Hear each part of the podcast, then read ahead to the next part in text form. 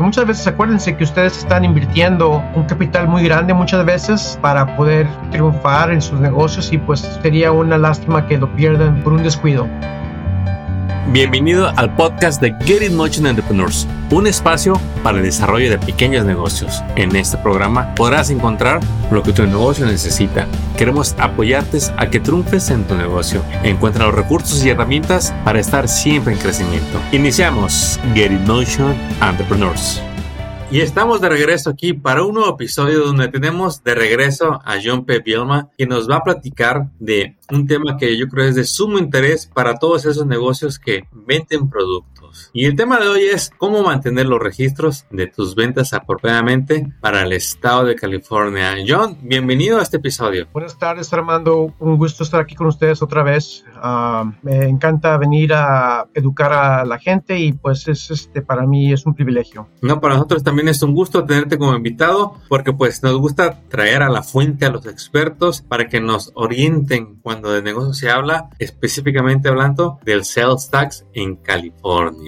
Y pues bueno, para abrir de lleno con el tema, eh, ¿Cuáles son las obligaciones, John, que tenemos los pequeños, medianos y grandes negocios y vendemos productos en el estado de California? Ok, pues mira, primeramente, uh, en mis 11 ah, años de experiencia con el California Tax and Fee Administration, uh, hay diferentes este, cosas que hay que considerar que cuando uno abre un permiso de ventas, ciertas obligaciones que uno tiene que mantener y observar.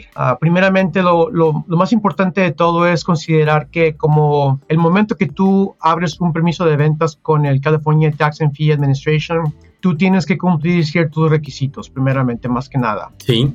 Segundo, algo más importante igual sería que al tú tener esa obligación, hay ciertos tipos de documentos que tienes que mantener en tus archivos para poder respaldar tus este, formularios que reportas a mi agencia. Entonces, eso es lo más importante que yo veo que tienes que considerar. Muy bien. Y John, ¿realmente quién ocupa un permiso de venta en California? Si yo soy un negocio que vende, pero quiero saber si yo ocupo uno, ¿cuál sería el criterio o en dónde nos podemos informar? Ok, buena pregunta. Mira, ah, es muy fácil. Si tú estás en el, negocio de vender productos, ya sea por mayor o por menor, retail o wholesale, tú tienes que tener un permiso de ventas conmigo, con mi agencia. Si tú nomás vendes servicio como un, ah, vamos a suponer que seas una, este, una oficina de, de, licenciados o de contadores públicos, tú vendes únicamente servicio, en esa, en esa situación tú no tienes que tener permiso de ventas, únicamente al vender productos al por mayor y al por menor. Muy bien. Cuando revendemos productos a, la,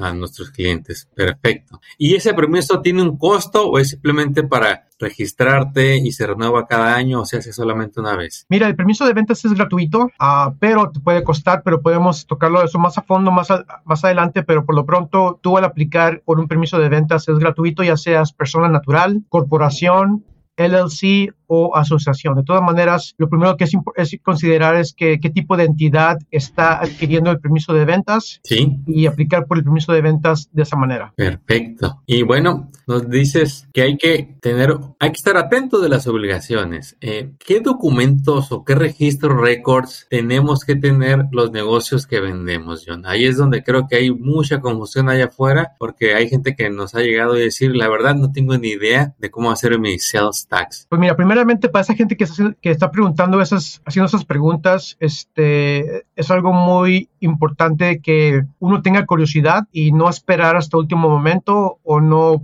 pretender que todo va a estar bien sin ni siquiera hacer la pregunta. Entonces, es buena, es buena idea siempre hacer preguntas. Antes de hablar del tipo de documentos, me gustaría ah, tocar el tema de qué beneficios tienes tú al mantener como propietario de un negocio ah, archivos, este, archivos buenos. Muy bien tú al, estar al tanto de tus documentos, tú vas a estar al tanto de qué tan bien está operando tu negocio. Claro, tú al, tener el ojo en ingresos, costos, este, márgenes de, de, profit margins, no sé cómo decir en español, pero... El margen de ganancia, sí. sí, margen de ganancia. Entonces eso te da una idea bien de qué tipo de, qué tan bien te está yendo en el negocio, primeramente más que nada. Si te das cuenta que en verdad estás perdiéndole, pues ah, sería buena idea ajustar o simplemente terminar el negocio y poner, ah, enfocarte en algo diferente. Porque aquí creo que nadie tiene la, la, la, meta de abrir un negocio para perder dinero, más que nada. Ahora, otro beneficio de tener buenos archivos sería que te va a ayudar a preparar tus este, formularios que tú llenes al Estado, ya sea federal, del Estado, incluyendo mi agencia en tus ah, registros de ventas. Y aparte que te va a poder mantener al tanto de qué tipo de ventas son deducibles, porque sí existen ciertas deducciones bajo la ley de impuestos de ventas. Y lo último es más importante que va al corazón del tema de hoy, que esos documentos te va a ayudarte a prepararte en caso de una auditoría. Ah, lo más importante de todo es que el caso que, el caso que te, que te toque una, auditoría algún día, cuando tú tengas tus archivos bien, ah, bien preparados, bien administrados, una auditoría este, no tiene ningún problema y no tiene ninguna consecuencia. Entonces, por eso yo, esas cuatro razones por las cuales que yo recomiendo que mantengas archivos uh, bien administrados. Excelente. ¿Y cómo debe uno de mantener estos registros, John? ¿Es algo que hace uno en papel? ¿Es algo electrónico? ¿Es una combinación de ambos? En realidad es, es guardar, por ejemplo, si uno tiene su POS, Point of Sale, es algo que nos generan automáticamente los sistemas. ¿Qué nos puedes guiar ahí? Mira, en verdad cualquier tipo de registro es este, importante, ya sea un sistema avanzado como un POS system que tú de una caja registradora, uh, ya sea un spreadsheet de Excel o hasta un cuaderno, un cuaderno simple subrayado, que pongas ahí la fecha en, el, en, el, en, la, en la hoja, este, tus ventas y este, tus compras del día, tan simple como un, cuaderno pequeño. Uh, con respecto a papeles, documentos físicos, sería buena idea complementarlos con registros digitales, como ya dije, el ejemplo de un spreadsheet de Excel o um, un documento digital, un, un PDF um, o hasta una documentación de, de programa de Word. Todo eso es aceptado por mi agencia. Ah, sabemos que con el tiempo los documentos se van, se van este, gastando, se van, van perdiendo color o lo que sea. Entonces, por eso suplementarlos con eso. forma digital es importante. Tener una copia digital en caso de que se borre o se pierda, se manche o se deteriore lo que está en físico. Van a tener un, respaldo digital, es ideal. Ahora con la tecnología de las nubes de cloud, es muy fácil desde tu teléfono tomarle fotos o escanear archivos en PDF es muy práctico. Sí, exactamente. Y una vez más, para gente que no tiene esta habilidad de entender la, tecnología, la cual la gente existe, un cuaderno es algo tan simple que también es aceptado. Muy bien. Entonces, si alguien no es muy técnico, sabe, simplemente el llevar, como dicen a caballo, a mano, por escrito, con tu pluma, el, el, impuesto de venta que uno va colectando, con eso puede ser suficiente para ustedes. Sí, de fácil. Y yo recuerdo en otro episodio nos compartías cómo a veces el, el dueño de negocio puede caer en el error de considerar ese impuesto que cobra como parte de sus ventas. ¿Qué le puedes compartir para hacerle ver cuál es su papel a la hora de que ya le dieron su permiso de venta. En realidad, ¿qué es lo que él tiene que hacer? Muy bien, muy importante la pregunta. Mira, exactamente. a los impuestos de ventas, en verdad,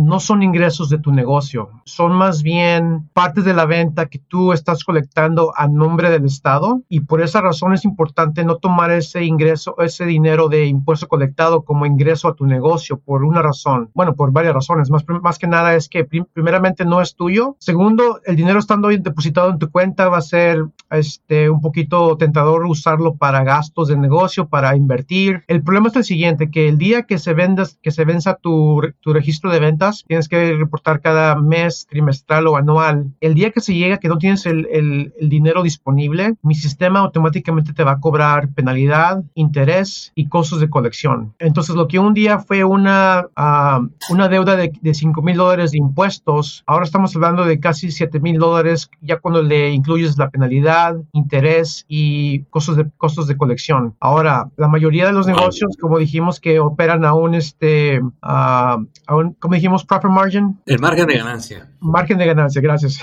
al, margen de ganancias de 10, 15%, ahora te está costando de tu bolsillo el no tener ese dinero disponible porque, te, porque lo usaste para algo que no fue apropiado. Entonces, por eso es importante considerar ese dinero como del Estado Lo que yo sugiero es que pongas ese dinero a un lado, ponlo en una cuenta bancaria de ahorros, así de esta manera no tienes esa este, tentación de usarlo y va a estar disponible el momento que se venza en mi sistema. Sí, es que es muy fácil cuando uno ve el dinero ahí en una cuenta, pensar que ese dinero está disponible, pero inmediatamente yo no sé si diarios puede hacer, eh, me imagino que sería lo mejor el separar ese impuesto que uno cobra al hacer la venta y depositarlo en otra cuenta para hacer los pagos. Y hablando de los pagos, John, ¿qué tan seguido se hacen estos pagos para, para reportarlo a tu agencia? Pues mira, muy fácil eso. Este, lo que mi sistema considera es cuánto estás colectando de impuesto cada mes. Si tú colectas menos de 100 dólares mensuales en impuestos, mi sistema te va a poner en um, un este, filing basis de, de cada año. Si cobras, tú colectas más de 100 hasta 1200, te va a poner en trimestral cada tres meses y de ahí para arriba ya, ya va a ser mensual. Entonces, dependiendo de cuánto colectes mensualmente. Obviamente es un problema bueno que tener porque significa que tu negocio está vendiendo bastante y eso es lo que te va, ese es el fin de, me imagino que todos los propietarios tenemos de, de crecer nuestro negocio, seguir haciendo ventas este, y pues en verdad triunfar más que nada. Pero es, a tu pregunta es, va a depender de cuánto colectes cada mes en promedio. Pues John, y hablando de cosas un poquito más eh, quizá preocupantes para los dueños de negocios, ¿qué pasa si yo no llevo un control correcto, no tengo registrado nada y encima me atraso? ¿Cómo es que ustedes, digamos, detectan cuando un negocio no está haciendo su labor de reportar y depositarles los impuestos de venta a ustedes? Pues mira, este, hay ciertas cosas que mi agencia puede hacer. Por ley, el estado de California, si te toca una auditoría, um, más que nada podemos mandar un auditor a tu negocio y lo que hacemos es que hacemos observaciones por dos, tres horas diarias en tu negocio y dependiendo de qué es lo que veamos, aplicamos ciertas fórmulas que están aceptadas uh, por el estado de California para estimar cuánto en verdad tú debiste haber reportado basado en, esas observaciones. Aparte, eh, este no es ningún este, secreto, pero todas las agencias del Estado intercambian información. Y en el caso que tú, cuando tú haces ventas por, por ejemplo, Square o este, algún otro tipo de ah, procesador de tarjetas de crédito o hasta los mismos bancos reportan al gobierno qué tipo de ventas tú tienes de cualquier manera. Entonces, el momento que tú reportas algo que no coincide con lo que los bancos y las tarjetas de crédito nos reportan a nosotros, es cuando empezamos a hacer preguntas. Entonces, ya basado en las observaciones, basado en este, esos, esos este, intercambios del gobierno. Y la pregunta va a ser qué pasaría con el efectivo, porque no hay forma de, de, ver ese efectivo si no depositas en una cuenta de banco, pero también ahí hay fórmulas que podemos usar para estimar cuánto es lo que debías haber reportado durante un periodo. Buenísimo, muy importante que nosotros sepamos que pues simplemente hay que aprender a hacer las cosas bien para evitar que tarde que temprano tenga uno deudas o recargos cargos con agencias como la tuya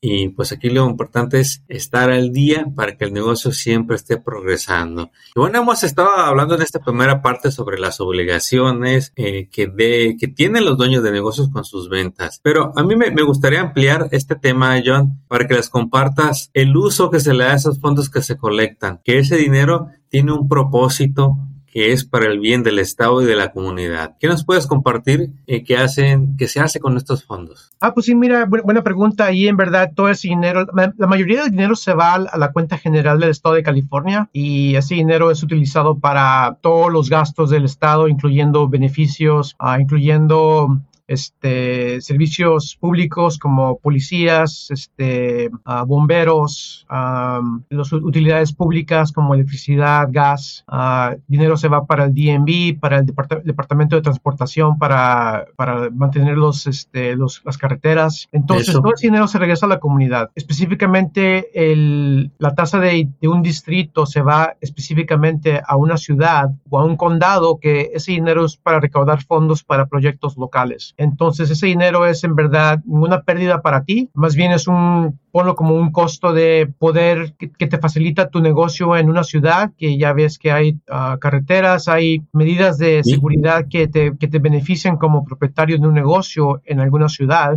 Entonces, en verdad no es una pérdida, sino que es más bien, es bien una inversión por poder actualizar tu negocio en una ciudad. Entonces, es la, la, mejor manera de describir esa pregunta. Muy bien, John. Muchas gracias por compartirnos porque es bien, importante para que el dueño del negocio sienta ese orgullo, esa tranquilidad de que al pagar sus impuestos con el Estado, no solamente está haciendo un cumplimiento con su negocio, sino que también es parte de la economía para que nos lleguen recursos a diferentes otros programas y agencias regionales y estatales, como los que mencionaste, policía, bomberos, carreteras, seguridad, educación, salud, tantos programas que necesitan de estos fondos para existir y servir a la comunidad. Y Continuando, John, con el tema de los impuestos. Eh, hay un tema que me, gustaría que les compartas sobre lo que es las leyes de privacidad y cómo se relaciona con tu agencia. Claro que sí. Ah, pues mira, este, todos los, los este, formularios que tú reportes al Estado federal o el condado del Estado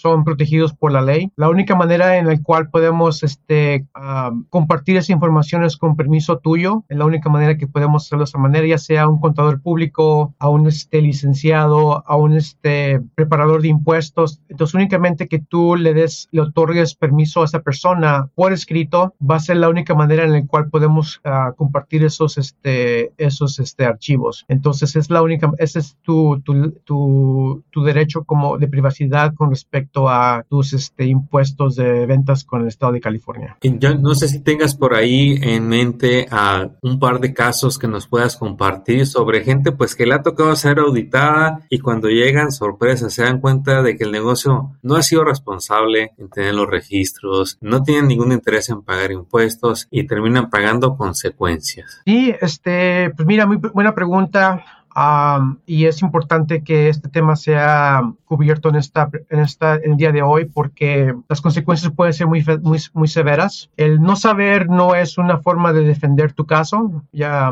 entonces, por eso es que estamos aquí hoy para, para aprender cómo puedo yo proteger mi negocio, porque muchas veces acuérdense que ustedes están invirtiendo un capital muy grande muchas veces para poder triunfar en sus negocios y pues sería una lástima que lo pierdan por una por un descuido. Pero mira, con respecto a los tipos de consecuencias, incluyendo el momento que el Estado de California se da cuenta que tú estás manteniendo o no estás manteniendo archivos correctamente, podemos determinar que lo estás haciendo con una forma de, negligencia y eso también puede traer penalidades adicionales, hasta el 20% y yo he visto hasta 40% dependiendo del caso. Entonces no vale la pena, es un riesgo que te tomarías, pero con el fin de que pensando que a lo mejor no te va a tocar, pero el día que te toca te vas a arrepentir. Entonces es muy importante que, que esa consideración del, del, castigo que puede ser muy severo.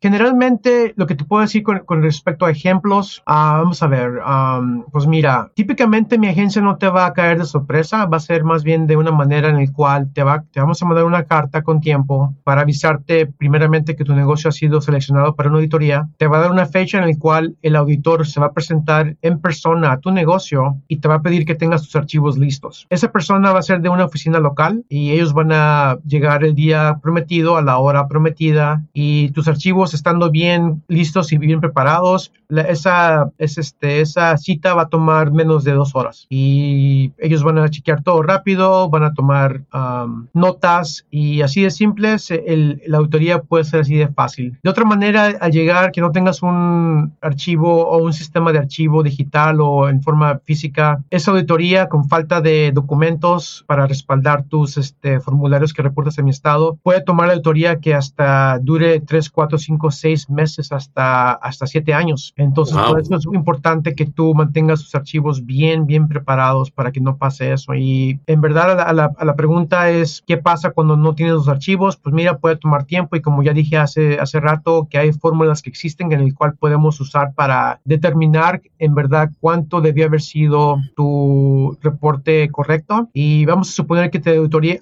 auditor en los últimos cuatro años.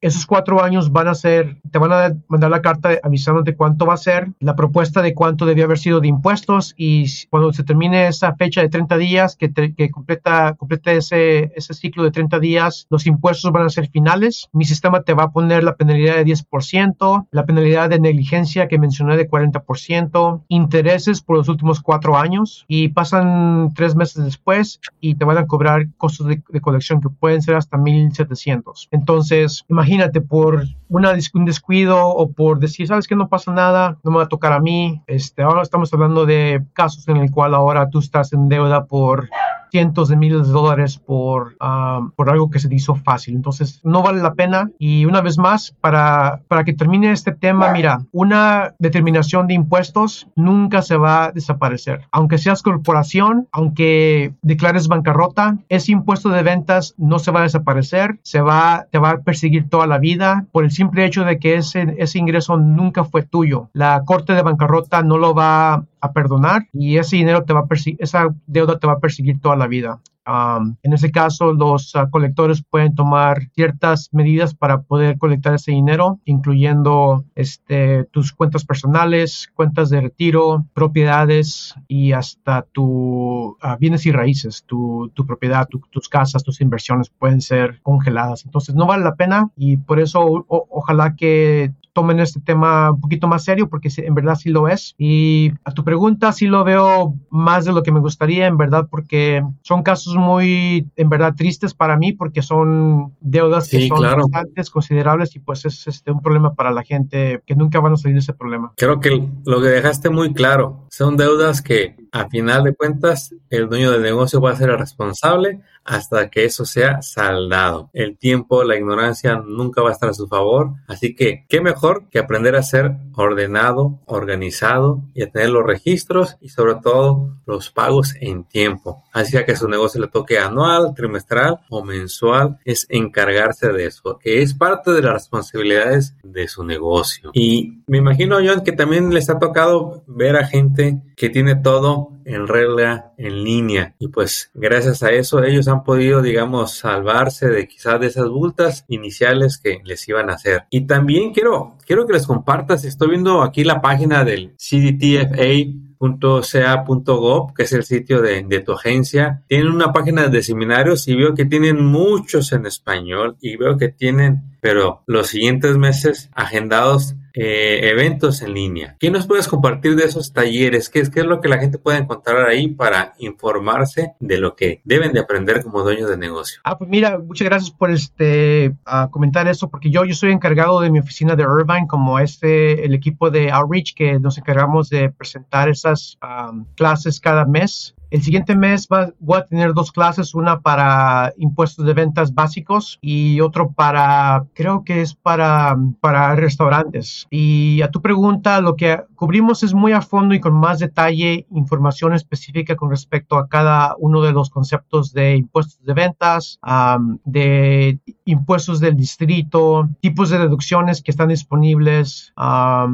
es, la, la fuente de información es bastante grande y muy eficaz en, informarte y educarte para que no tengas problemas. Y son una hora y media, casi dos horas en veces que nos tomamos, pero mira, para, para ti como propietario es tiempo, sí, pero es una inversión tan importante que tú puedes tomar como propietario porque de esa manera te mantienes bien al tanto de todo lo que está pasando, cómo proteger tu negocio, que en verdad es lo que quieres hacer tú. Informarte como propietario del negocio para no tener problemas y para poder saber cómo reportar tus ventas correctamente, cómo mantener tus archivos, qué tipo de deducciones existen por ley y de esa manera tú puedes seguir triunfando en tu negocio y últimamente la meta es no tener que preocuparte de esto, sino que más bien preocuparte en lo mero bueno que es concentrarte tú en tus ventas hasta el día que te toque ya tener un negocio en el cual tú puedes apoyar que una persona se encargue de esto completamente, ya sea un contador público o un empleado interno, pero tu concentración más bien más va a ser hacer tus ventas, pero siempre es buena idea, por lo que dije al principio, saber qué está pasando en tu, en tu negocio financieramente, porque eso te va a mantener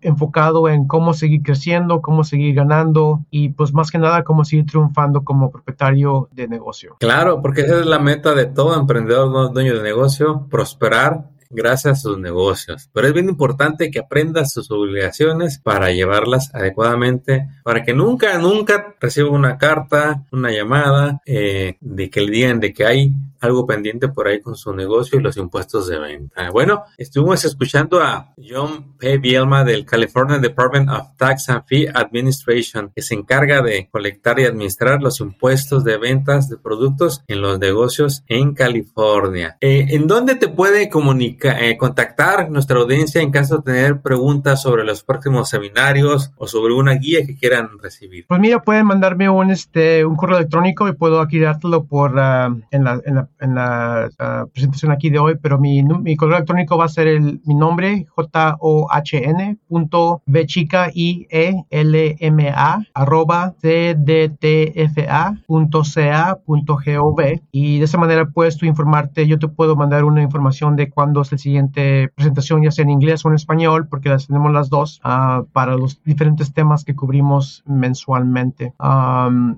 pero aparte de eso, este, algo más que me gustaría compartir antes de que terminemos, este, que sí, por favor. Mira, con respecto a los archivos de ventas específicamente, uh, mi agencia te pide que mantengas archivos por cuatro años, uh, corriendo, corriendo cuatro años, y así de esa manera, este, tú te, te proteges y los tipos de documentos que son requeridos van a depender del tipo de ventas que tú hagas, incluyendo, como dijimos, el tema de las uh, ventas de registradora, del POS system, los invoices, uh, documentos de, de, compras como purchase, purchase orders, uh, cheques cancelados, documentos de extensión, incluyendo certificados de, de, envío, certificados de reventa, este, todo ese tipo de documentos que vamos a cubrir más a fondo en las clases que estamos hablando que se toman cada mes. Entonces, esos son los tipos de documentos que buscamos. Y aparte de los cuatro años que dije, ya, ya mencioné que formas digitales son importantes, que tengan por lo menos las fechas de cuando las ventas sean realizadas, el tipo de mercancía que ha sido vendida, qué tipo de ventas si son con impuesto o sin impuesto y algún tipo de ventas incluidas en tus, uh, en, tu, en tus este, ingresos en bruto. Entonces, muy importante tener todo eso en regla. No, pues John, no me queda más que agradecerte tu participación y por habernos explicado a detalle cómo debe uno de llevar el registro, debe uno de guardar y sobre todo conocer las consecuencias de no hacerlo. Te agradecemos tus mensajes y sobre todo ese ánimo que le compartes a los dueños de negocios para que cuiden cada centavo, cada porcentaje de las ventas que hacen, para que sus negocios sigan y prosperen, porque si ellos ganan, a todos les va bien. Y lo único que queremos es que hagan equipo con tu agencia, con el departamento de Tax and Fee, para que el negocio siga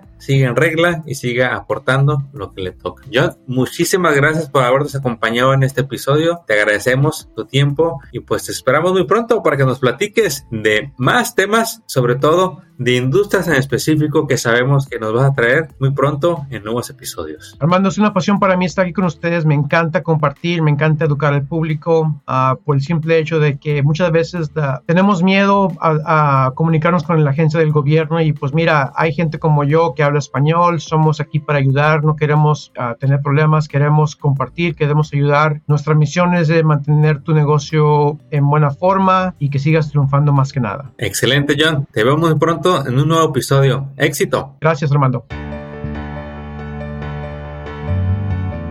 Acabas de escuchar el podcast de Get in Motion Entrepreneurs. Visita nuestra página para descubrir más recursos para tu negocio. Síguenos en las redes y suscríbete al newsletter del podcast. Visita getinmotion.org.